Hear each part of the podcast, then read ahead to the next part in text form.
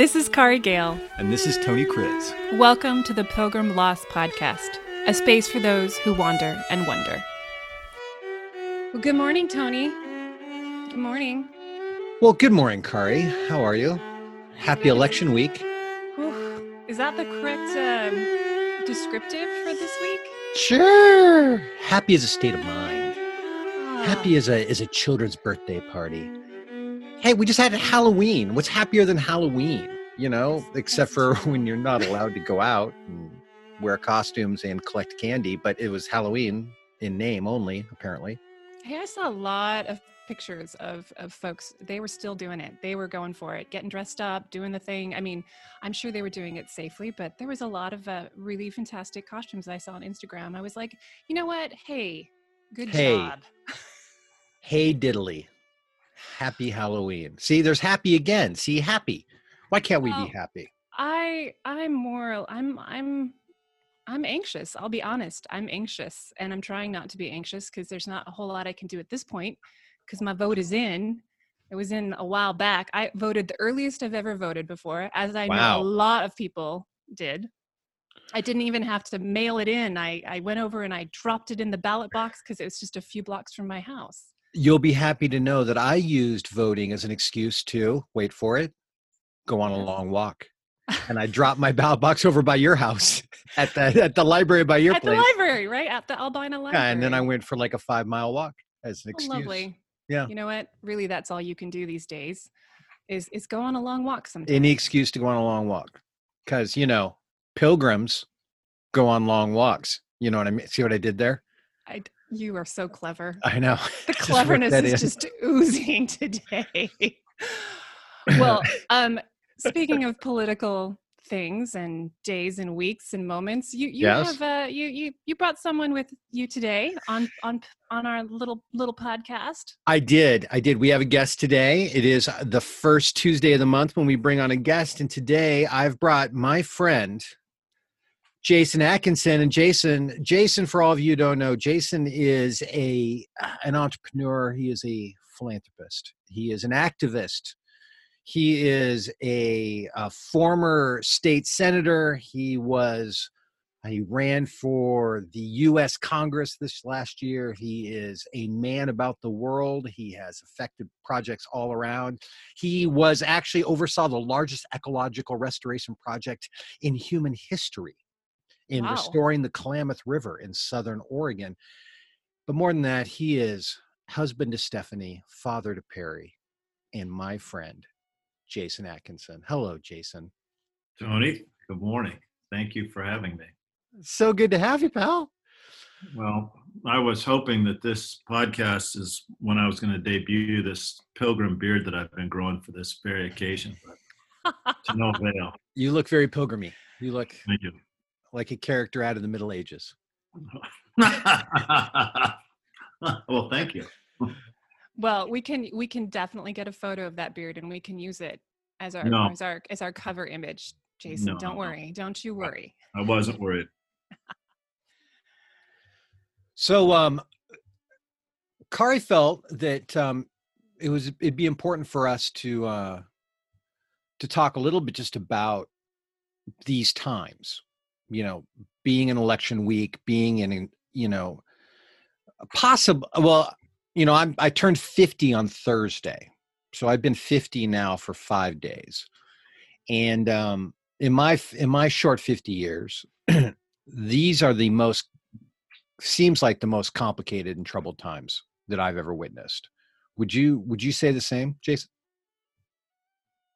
No, I wouldn't. Um, Great. I think that um, any a student of history would know that that societies do go through these pendulums, and our country right now is um, being torn apart by some variables that are predictive through history: um, narcissism, selfishness, um, consumerism, um, really the you know the embarrassments of wealth Mm. and then then we have some things that are unprecedented um, we have uh, in our lifetime we've seen the death of journalism We've seen the complete collapse of um, uh, uh, of uh, objective media, and then we've got this whole new platform where you any any American can consume the news that they most agree with. So, you know, those are the new elements. But do I think this is the worst ever? And that, no, I don't. Too much of an optimist. Well, love that. Um, so, talk to us about navigate. Like, so you've you've been around this world. You've been you've been in the room where it happens. You've been behind the curtain. Like, what what would you suggest to to sort of average citizen the citizenry about how to respond right now and what what would be like well the response is this response is uh, uh, uh, there's a fundamental thing that i think that that have people in disarray and the disarray is that they're saying how come our leaders aren't leading? So we do and i agree we have a complete failure of leadership whether it's in the city of portland uh, whether it's in our, our beloved state or if it's around the country. I think I think you can make a very strong argument that there's a failure of leadership. At the same time, you have to remember this fundamental thing about democracy, and that is is that democracy rarely leads; it always responds. And so, when you see, especially a legislative branch of government like a Congress or a legislature or even a city council, they're not leading to be in front of society. They are reflecting society. And so if you see this great division that we have in Congress or in the legislature or in the city council, that is a reflection of the culture of the people who sent them there. Now, that is one of the most brilliant things about democracy. It's also one of the things that just makes my head spin because that's just not my leadership style. But um, the the hope to give folks is that if culture changes, if humanity changes, government will follow. But to expect government to lead the change is really, I think, a false narrative. Am I going too hard too early on you there, Tony? You look like your glasses are up on your head. Kari's like, oh my God, when is this going to be over? I mean, did just like screw up my first two answers? Yeah, where's the humor? Come on, I wanted a, I wanted a, a couple jokes, maybe a song right. and dance. Maybe we, we started out by singing Little Red Riding Hood. What happened? Well, you didn't have the record button on. I know. I'm, I'm not, no, actually, I'm, no, I'm not running for anything. I can, you know, whatever. Your answer is exactly what we were hoping for. Um, eh, but what what advice? Like, so many people right now are are are talking in such extreme terms. You know, mm-hmm. move to Canada, ride in the streets, you know, whatever. Mm-hmm. What like what do you what advice do you give for people to like this is how to be a sane human being in in a in a season like this? Well, that's a huge question. Um You're let me go let, let, me go let me go back just a let me let me go back a, a step before I answer your question. Take two cities um, that are very similar. We can easily do that in Oregon. I'm not going to call it the names of the cities, but um, there's a very successful one in Central Oregon um, that is just growing businesses, it's growing family jobs, it's growing recreation, it's growing wealth. And then there's one that's similar, close to it, and um, it's got all the same outdoor activities. It's got a better infrastructure. One of them's succeeding and one of them's failing. So why is that? Uh, one of them is excited to riot. It's excited to uh, have Trump rallies. It's excited to have Black Lives Matter rallies. It's all this conspiracy stuff, and one of them's just succeeding. So what's the difference in those two cities? And I've thought a lot about that because being in the positions that I, I, I have held, you want to do your best for those two different types of folks, even even though you represent them. And what I have come to find out is is is probably not um, either politically correct or in a sociology book, but um, I have found that some growing places have pillars. They have grown-ups in their community. They have people who uh, their presence or their cultural awareness is strong enough to correct other people's behavior. And then you have some that people of uh, communities that just don't have that anymore. And so it's a run for all, it's a free for all, it's the how more extreme can we be for all. And in cases like that, there's one town I can think of when something bad happened, there was mass suicides, their murder rates went up, all these terrible things happened. And I believe it's because they were missing two fundamental things. Number one, they didn't have grown-ups in their cities anymore, whether either elected or non-elected, it didn't really matter. But they didn't have somebody who culturally was was was being the goalposts of saying you can go this far but not any further. And they also had, uh, in, in a lot of cases, a real background with some things that haven't been dealt with. In some cases, uh, I can tell you with precision, racism, um, they just had un, un, unforgiven sins of racism from multi generations, and I, I, just don't think that it, the, in my belief structure you can grow past that.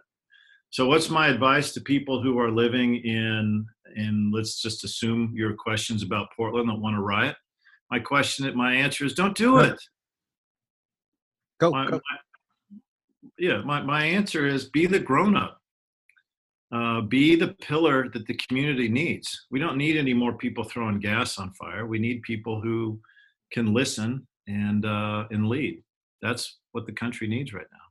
No, it's more of a it's more of that just absorbing and and you know when you when you hear all the you know the talk it it really is this this you know the divisiveness of this side that side you know i mean it's it's overwhelming and i mean i'll be totally honest for most of my life because politics really uh, was something that uh, my father was very much into but very extreme and so politics was always related to rage and so as a very young person i stepped out of the arena. I thought you know if i don't know about this then i'm not going to have to engage with this person and i find that to be common in in a lot of situations. People have decided to not talk about politics because there's so much divisiveness in it. And so just to hear you talk about this in a way that is um, honestly it sounds very it sounds very practical. Clearly it's not an easy thing to do but but i i think i mean i probably can count a handful of conversations in my life where i sat down and had a conversation about the political arena the what's going on in the world where people actually were able to have conversations and not end up yelling at each other so probably what you're seeing on my face is just sort of I don't know. I'm I'm I'm a little in shock because I'm like, oh, that, wow, that's a really interesting point, and and and we just, I think, I think honestly, I mm. don't I don't know that people have these conversations at all. I mean, what do you think, Tony? Well, yeah, I mean, and I hear Jason's answer, and me being more on the progressive end than Jason is, you know, I hear that and I, I go, well, it's a little, it's, it's, uh, it's pretty easy to compare his anonymous Central Oregon town to his his anonymous Western Oregon town. No, that wasn't Western Oregon. But anyway, I don't want to ruin your thing. Go ahead. I wasn't comparing it to Portland. It was oh. a very another Central Oregon town. Interesting. Well, that's actually that's actually interesting because there that's where I jumped to because I was like, well, there's a there's a lot of class and race diversity that Portland has to deal with that most towns in Oregon don't have to deal with. There's there's a lot there's a lot more going on from a from a civil and political standpoint. But you obviously disagree. I do. But go ahead. I know.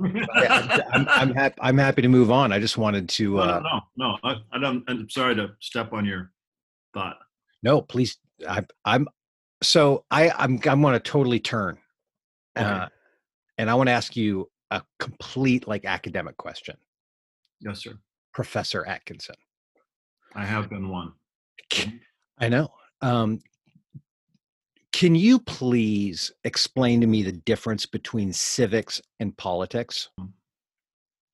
Uh, if you look at the, the definition of the word civility, civility is a form of politeness.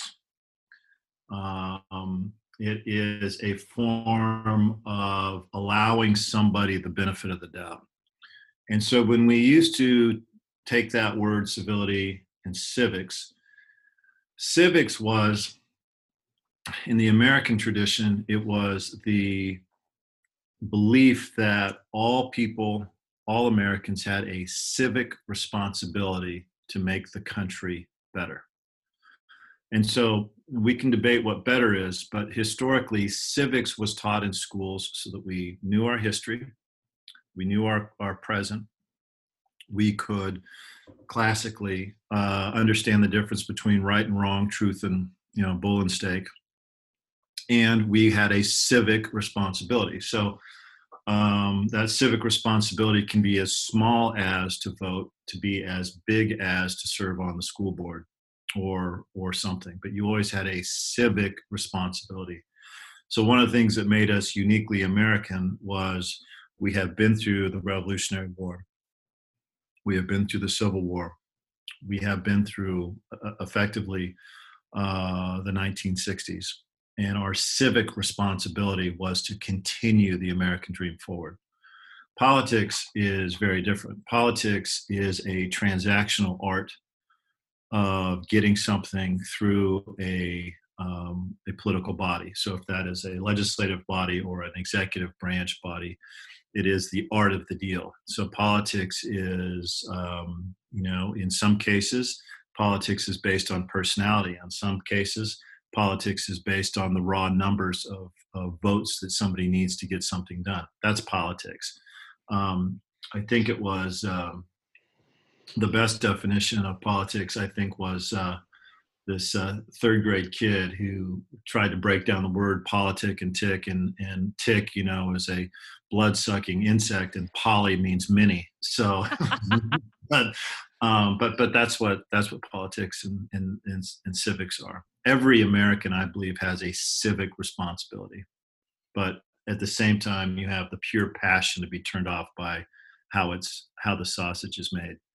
It's not pretty. I mean, we don't have a linear process of government. We have a cumbersome process of government. Our government was created because we had such a healthy uh, fear of creating a king that we put in so many multiple checks and balances, checks and balances, it's almost impossible to get things through government.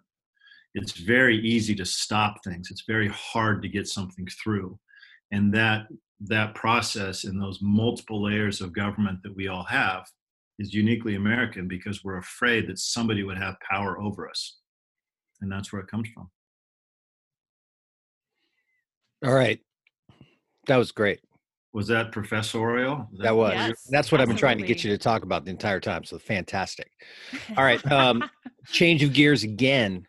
Um, this podcast is called Pilgrim Lost. This is where we yeah. explore being a pilgrim in everyday life. Uh-huh. Um, I've known I have known you for a long time, and one of the reasons why I think you and I are friends one one is this sort of belief in basic goodness like the the exploration of what it means to be human and you and i both attack that from several different levels. You and i have both written books we've both made movies we've both done um, this sort of exploration of the human human condition. That's one part. But the other part is i think and correct me if i'm wrong but i think you and i are both uh, we are both chronically lost. I think you and I are both chronically lost. We are both wandering the world in different ways. But I have watched you. I have watched you wander the world, and I mean that in that in every time I call you, I have no idea what corner of the planet you are on, literally. Um, so, in light of the fact that you've been everywhere, been involved in so many places around the planet. What thoughts do you have on being a pilgrim? Maybe in post you can put in the um, the Jeopardy. Yeah. Ding ding ding. Dun, dun, dun, dun, dun, Hey, that's, a, that's a hard question. I I I really wish I wasn't. Mm. Yeah, I really wish I wasn't. Um, wasn't a pilgrim? pilgrim? Yeah. I wish it all came easy for me. Um, I wish I would have. Uh, uh, I don't know. I, I, um, I, I do believe in public service. I believe in goodness. I believe in serving people, and um, I believe that if you give somebody a second chance, third chance, fourth chance, eventually they'll do the right thing. Sadly, I've been proven wrong um, every time. Hmm. So, um, you know, I devoted 30 years of my life to being in public service. And in that time, I stood up. I stood for what I believed was right. Not all, I didn't always get it right, but I very independent. I stood up against you know, my party. I stood up against lobbyists, bullies, and um, and I believed that all that eventually would, you know, um, be a benefit. But honestly, it's not. I I um, I was a fish and wildlife commissioner for a couple of years, and the people who came out to oppose my nomination were people I had 100% voting records with, 100%. Um, I just ran for Congress and lost after 30 years of trying. And, um, you know, Phil Knight spent a half million dollars against me in the last week, and they called me things that are laughable. Not true, but, uh, but they won, and I lost. All the lobbyists that hate my guts won, and I lost.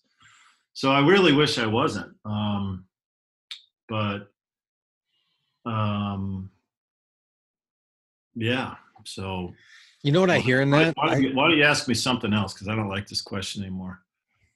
I hear I hear in that answer, which is interesting. I did not expect that answer. I hear um I hear the mourning.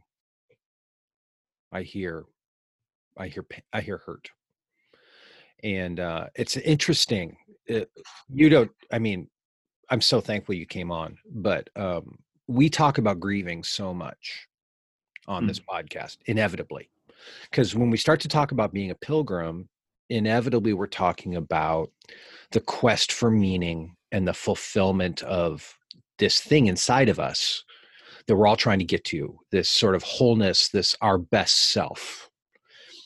And pilgriming, it involves a life of practice trying to find sort of that best self inside of us. And inevitably, under the sun, to use a Bible term, under the sun, that leads to a state of, of grieving. Because uh, there there is getting we're getting banged against a bit in this world. So let me ask you, let me ask you a an easier question. He's like, please do. so um so Kari and I we go on pilgrimages. Mm-hmm. Go walk across Spain right? Go walk into Machu Picchu, you know, these mm-hmm. things. Mm-hmm. And you did a, you did a pilgrimage a few years ago where you restored the Klamath River. You went on a long, long quote unquote walk to to create both the interpersonal energy but also the political energy to take out was it five dams and restore the Klamath River. Can you talk a little bit about what that experience was like?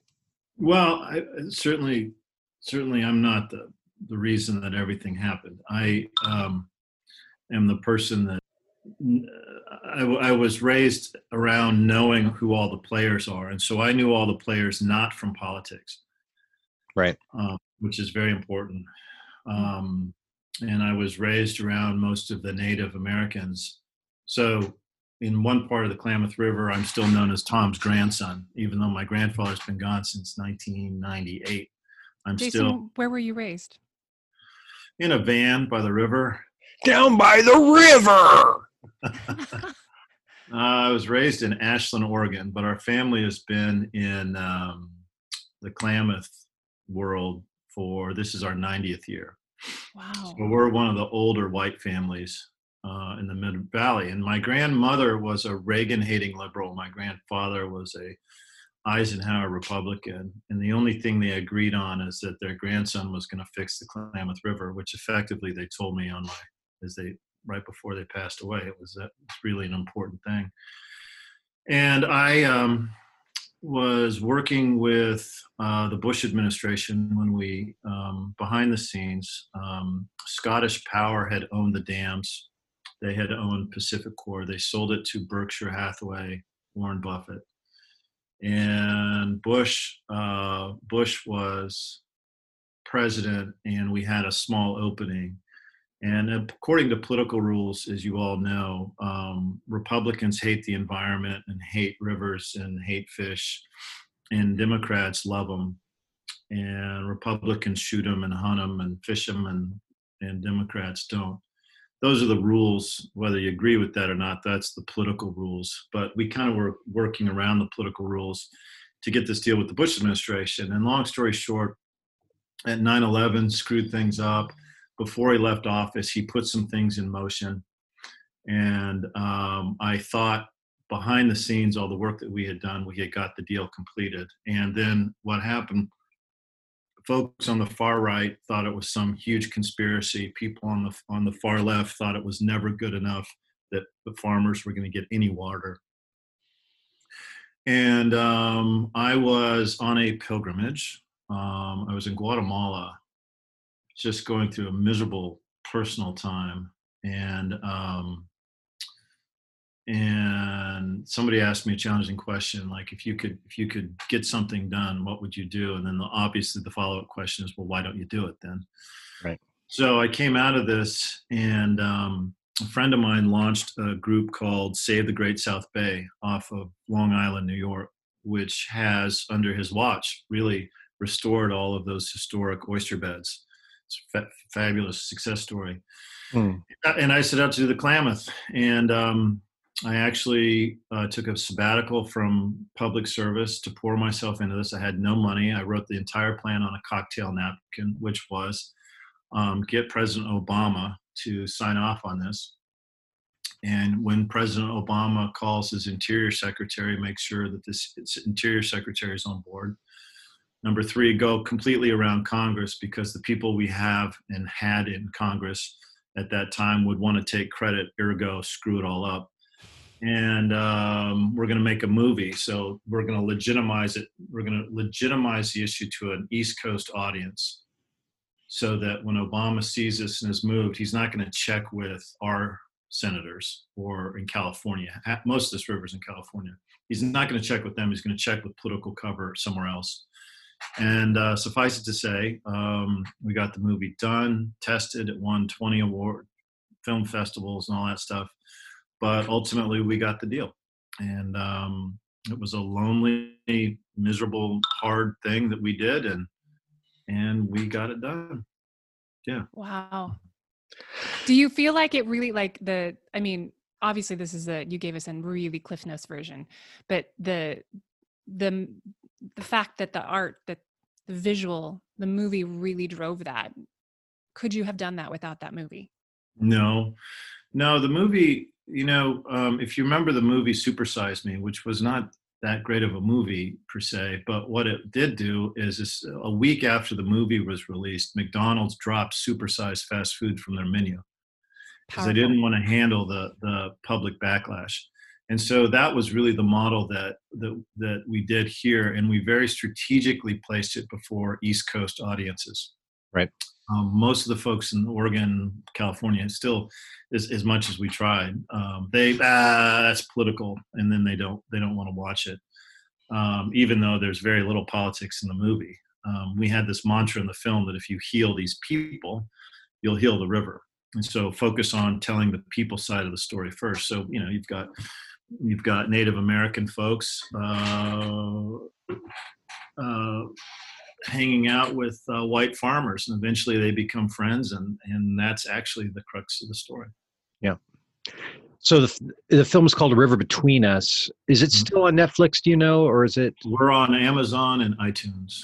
Amazon and iTunes. A River Between Us. Fan, fantastic film with our, with our mutual pal Jeff Martin, who uh, put some of his gold emotion into it and uh, made it from a, a good movie into a perfect movie.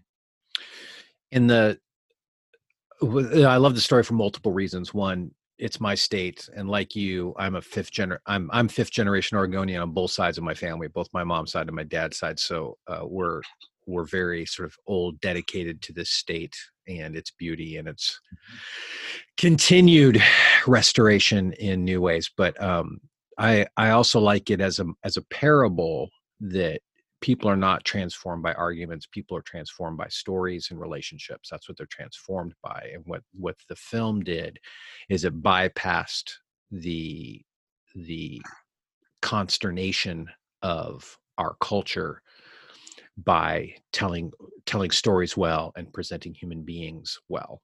Yeah it's uh, the only thing be able to the only the only common denominator is fear people are afraid of something they're afraid of the unknown they're afraid that Donald Trump is going to destroy Portland. They're afraid that the liberal Antifa are going to burn the forest down. All that has a fear's got a got a, a thread of truth to it. Right. But after you, eh, eh, it, fear's exhausting. It is. It's too tiring. So why don't you just let go of fear and in the case of the Klamath, serve everybody dinner. We'll work it out. That's salmon feast. All right. I think, I think, you hit too, like what, you know, when we talk about this anxiety and this stuff, it, it is, it is all based on that fear and that, that, and then, and then the narrative that people are spinning out of what they think will happen based on, you know, the stories they're telling themselves. And, um, and it's, you know, the conversations where you can sit down what you, you know you just said around a good meal and actually have a conversation actually have a discussion um, those are the points where people actually do come together. And you know whether or not we can have those in the in in the in the eye of the storm here um, in the midst of this week you know we'll see. But that's my hope. I mean i have lots of close people who are voted very differently than me and i still love them i still care about them i still want to hear their stories and what they care about so well we've been here as a country we've actually been here before this isn't our first time Right. This is part of the growing pains of being in a democracy. Um, this is, you know, we are the sad part about where we are as a country right now is we're voting on personality, not on policies. And that's the entire presidential campaign right now. Do you agree with somebody's personality or not? We're not we're not voting on policy. So that said, and the other part that's sad is that journalism's dead. Who believes anything um, written by what used to be reputable sources? I mean, in uh, one of my favorite newspapers in our state, um, great newspaper, great journalists, but to make money, they had to put clickbait stuff on their website. Well, that clickbait stuff completely devalues the work of real journalism and the same's true. I mean, if you, I, I do this all the time because I'm working on another project about this, and I'll click between CNN, Fox, and MSNBC. CNN, everyone's going to die. Click over to Fox, um, something about Hunter Biden's laptop. Click over to MSNBC, and um, you know the world's going to explode in about three hours from global warming. And you're just like going, well, wait a minute. how can how can three outlets be so off on the struggle of humanity that we have today? Um, people have lost their jobs. Mm. We have genuine race issues to deal with. We've got genuine health to deal with. We have real poverty in this country to deal with. We have kids that are now going to school online, which I personally don't think is the best way to educate a kid.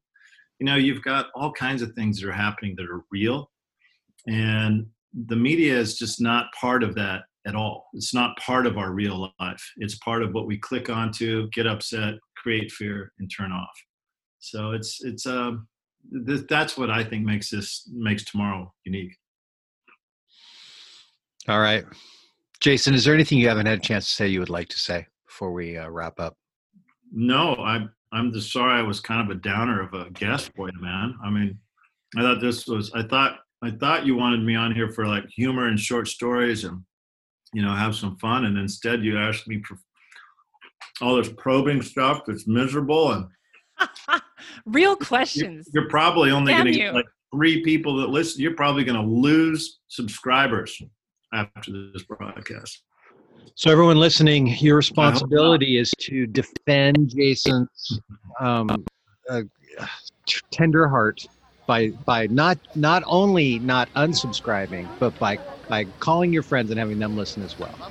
let's, have, let's have the greatest audience of all time for wonderful thoughts. Enjoyed it. Thank you very much. Hope it was helpful. Thank you, Jason. All right, everybody. Thanks for getting lost with us.